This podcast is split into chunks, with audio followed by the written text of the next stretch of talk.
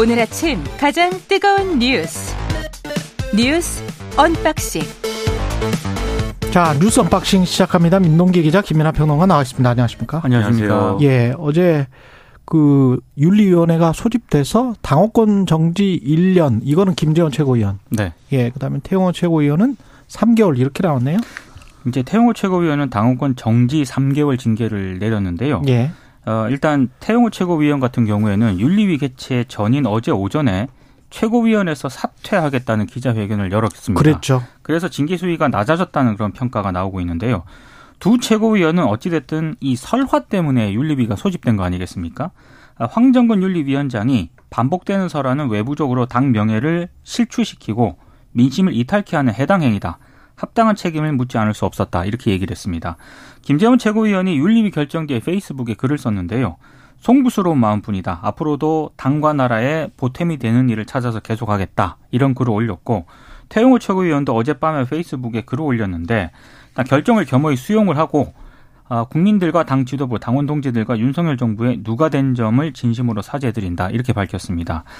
아, 지금 징계 결정대로라면은요, 김재원 최고위원 같은 경우에는 내년 총선에 출마할 수 없게 됩니다. 그러니까 음. 국민의힘의 공천을 받아서는 내년 총선에 출마할 수 없게 되는데 지금 대구 경북에서 출마를 준비해 그럼요. 왔거든요. 예. 그래서 언론들의 해석은 징계 취소 가처분 소송으로 일단 뒤집기를 시도하지 않겠느냐.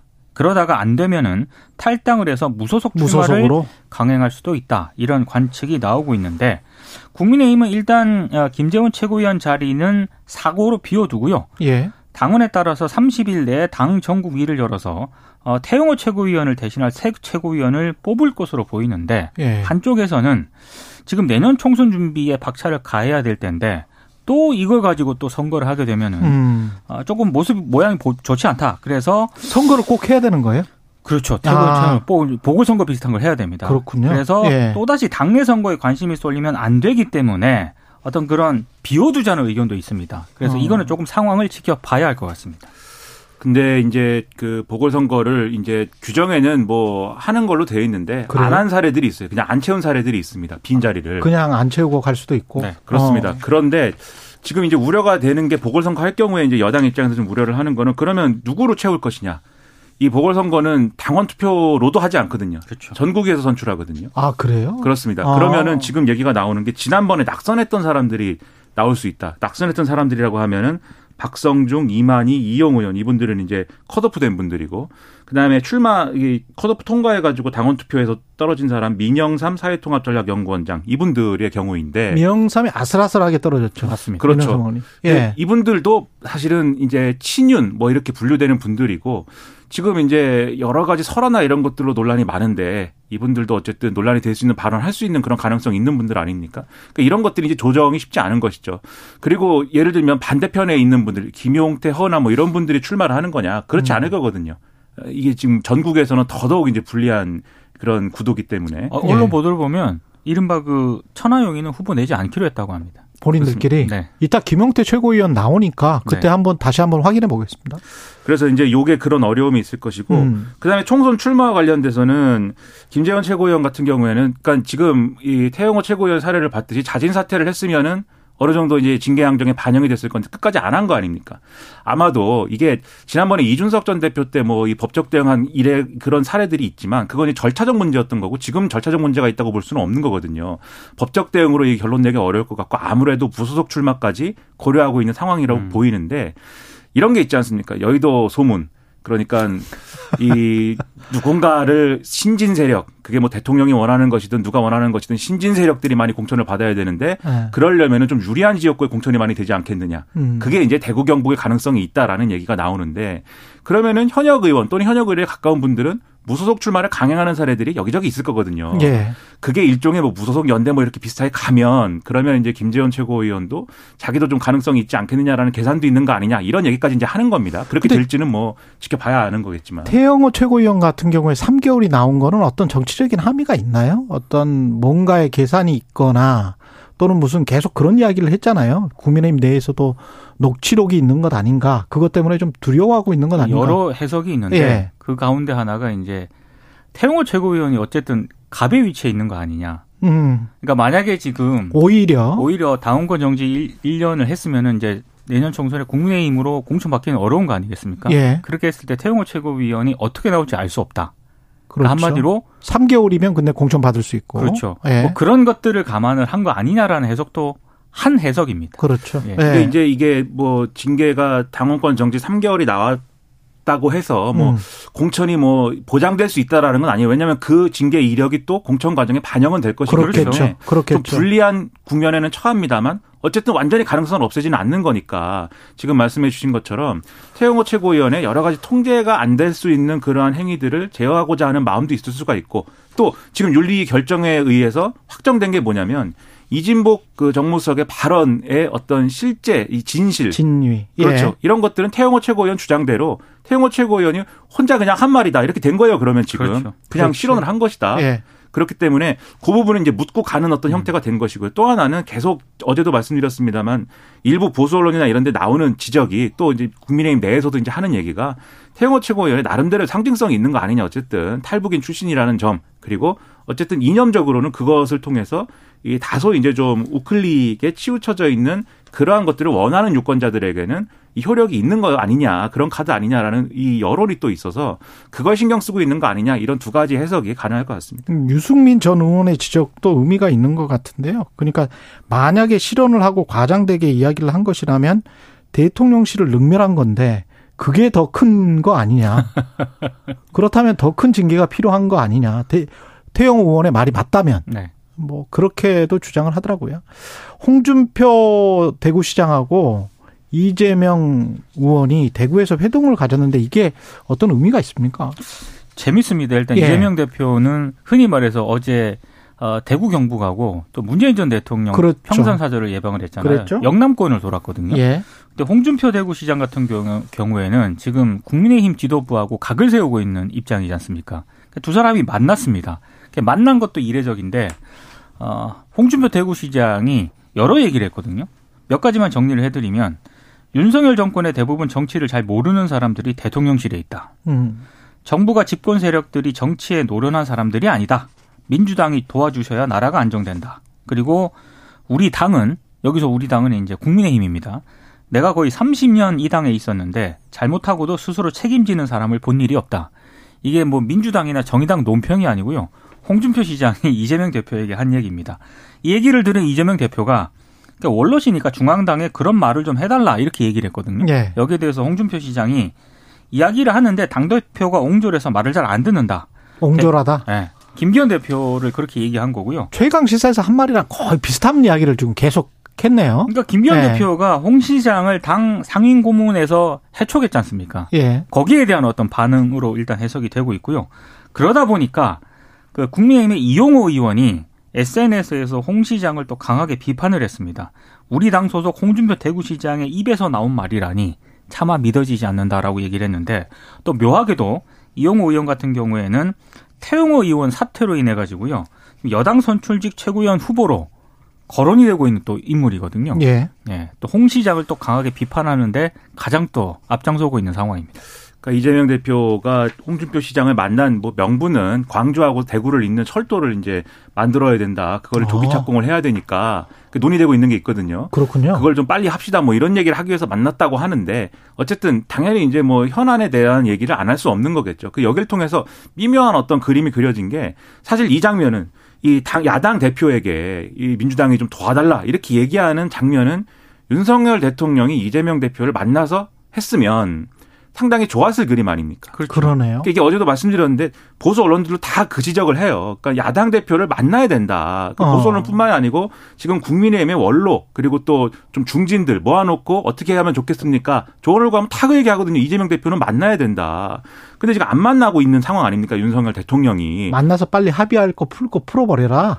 그 만나서 좀 예. 도와달라는 어떤 정책적으로. 메시지를 그렇죠. 예. 메시지를 주면 그 지켜보는 사람들도 아니 그렇죠. 대통령이 저렇게까지 부탁하는데 야당이 저렇게 매몰차게 계속 밀어붙여 이런 느낌을 가질 수 있기 때문에 그러네. 정치적으로 셈을 해봐도 그게 득이다 이런 건데 안 만나지 않습니까? 근데 홍준표 시장은 만나가지고 그런 얘기를 한단 말이에요. 그렇죠. 그러면 이게 비교가 되는 거예요. 그러니까 사실 윤석열 대통령 입장에서 보면은 굉장히 기분 나쁠 만한 그런 장면인데 역으로 얘기하면 또 이재명 대표 입장에서도 국민의힘의 어떤 상징적인 인물을 만나도 뭐 드자비하거나 이러지 않는다. 음. 이런 이미지를 좀 취한 거거든요. 이게 홍준표, 이재명 두 정치인들한테는 윈윈인 그런 그림이 돼버렸다.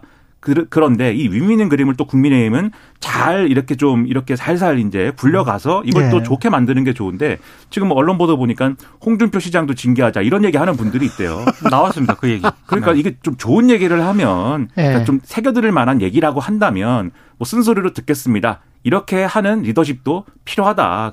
국민의힘이 그런 것도 생각을 해야 될것 그러니까 같습니다. 이재명 대표는 검찰 수사도 받고 있고 재판도 받고 있지 않습니까? 근데 그거는 이제 검찰과 사법부가 해야 되는 역할이고 그렇죠. 지금 이제 야당 대표잖아요. 예. 그러니까 대통령하고 야당 대표는 만나서 또 해야 될 일이 있기 때문에 음. 그걸 좀 구분하는 어떤 그런 게 필요한데 지금 정부가 그런 거를 조금 못 하고 있는 것 같다라는 지적이 음. 아까 김민하 평론가도 얘기했듯이 보수 언론에서도 나오고 있거든요. 예. 조금 귀담아 들을 필요는 있는 것 같습니다.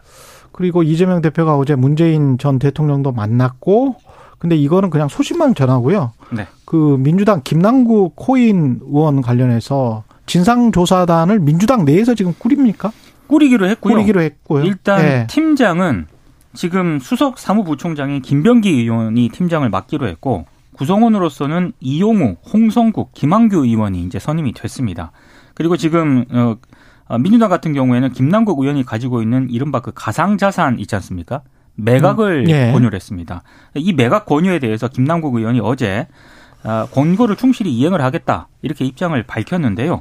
그러니까 민주당이 지금 자체 진상에 나선 가장 큰 이유는 더 이상 방치할 수 없다 이런 판단에 따른 것으로 일단 보이고요. 추가적인 의혹도 계속 제기가 되고 있는 그런 상황 아니겠습니까? 예. 그런 판단을 한 것으로 보이는데 어, 검찰이 또 오늘 보도가 나온 걸 보면 지난해 그 김남국 의원 코인 의혹과 관련해서 두 차례 압수수색 영장을 청구를 했는데 한 번이 아니고 두 차례 압수수색 영장을 청구를 했다고 합니다. 근데 이걸 모두 법원이 기각했다라고 하는 그런 소식도 들어와 있는 상황입니다. 음. 근데 이게 이제 어 김남국 의원 건 같은 경우에는 민주당 입장에서 지금 또 한 박자 늦은 대응처럼 지금 비춰지는 거예요. 그리고 지금 사실 해야 될 대응은 매각 권유나 뭐 진상조사 이런 것도 필요한데 진상조사를 통해서 어떤 결과가 나왔을 때 어떤 조치를 취하겠다라는 신호를 주는 거예요. 그래서 이걸 엄히 처리한다. 우리가 봐주지 않는다. 이재명 대표와 가까운 인사라고 해서 우리 감싸지 않는다. 이런 느낌을 유권자들한테 줘야 되는데 지금 그런 느낌을 못 주고 끌려가는 것처럼 지금 돼버렸단 말이죠. 그래서 그런 점에서 민주당이 실기하고 있다. 이 생각이 들고 지금 여론에 안 좋은 영향을 미칠 수 있는 포인트가 예를 들면 이준석 전 대표가 뭐 코인 투자를 했다. 그러면 젊은 층들이 아, 이준석 전 대표는 코인에 대해 잘 아나 보다. 코인 친화적인 인물이다. 이렇게 생각을 해요. 근데 민주당의 누군가가 코인 투자로 돈을 많이 벌었다.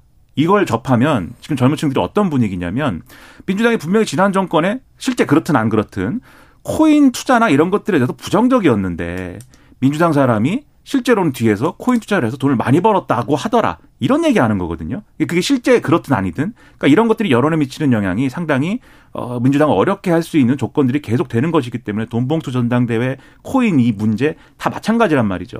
그래서 빨리 가야 되는데 빨리 한 발짝 더 앞선 대응해야 되는데 늦고 있다 이 지적이고 그다음에 의심 가는 게 지금 또 이제 한국 게임마켓가 이제 내놓은 입장이 있습니다.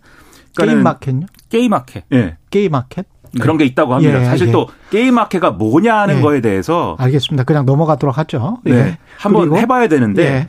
근데 아무튼 여기서 이 내놓을 입장이 당시에 이게 어 이른바 돈 버는 게임 페이 투원 P2E 이가 이제 좀 규제가 완화가 돼야 된다라는 취지로 이 음. 관련 업체들이 많이 로비를 했는데 위메이드가 이제 그런 사업을 추진한 것이다. 쉽게 얘기하면 게임에서 돈을 벌지 않습니까? 예. 게임을 하고 게임 내에 돈을 벌잖아요. 게임 그렇죠. 내에서는 제가 막 갑부야 백만장자예요. 예. 근데 그게 현금 내가 실, 이 실제 현실의 현금으로 바꿀 수는 없는 거지 않습니까? 그렇죠. 그건 도박이 되는 거지 않습니까? 그렇죠. 안 되게 되어 있는데 음. 이거를 가상 자산이랑 연동을 해가지고 뭔가를 음. 그렇게 할 수 있는 길을 만드는 것처럼 예. 그게 이제 위믹스 코인 이런 것의 배경 중에 하나거든요. 그리고 그렇군요. 예. 이 위믹스 코인의 경우에는 지금 공시된 것보다도 비공개로 더 많은 물량이 풀려서 돌아다닌 거 아니냐는 의심도 갖고 있는 것이기 때문에 이게 혹시 아. 로비로 무상으로 이제 들어간 거 아니냐 김남국 의원 등등에게 정치권에 그러네요. 흘러 들어간 거 아니냐라는 의심도 제기하고 있어서 앞으로 파장 만만치 않을 그 거여서 실제로 게임마켓가 어제 낸 입장을 보면은요.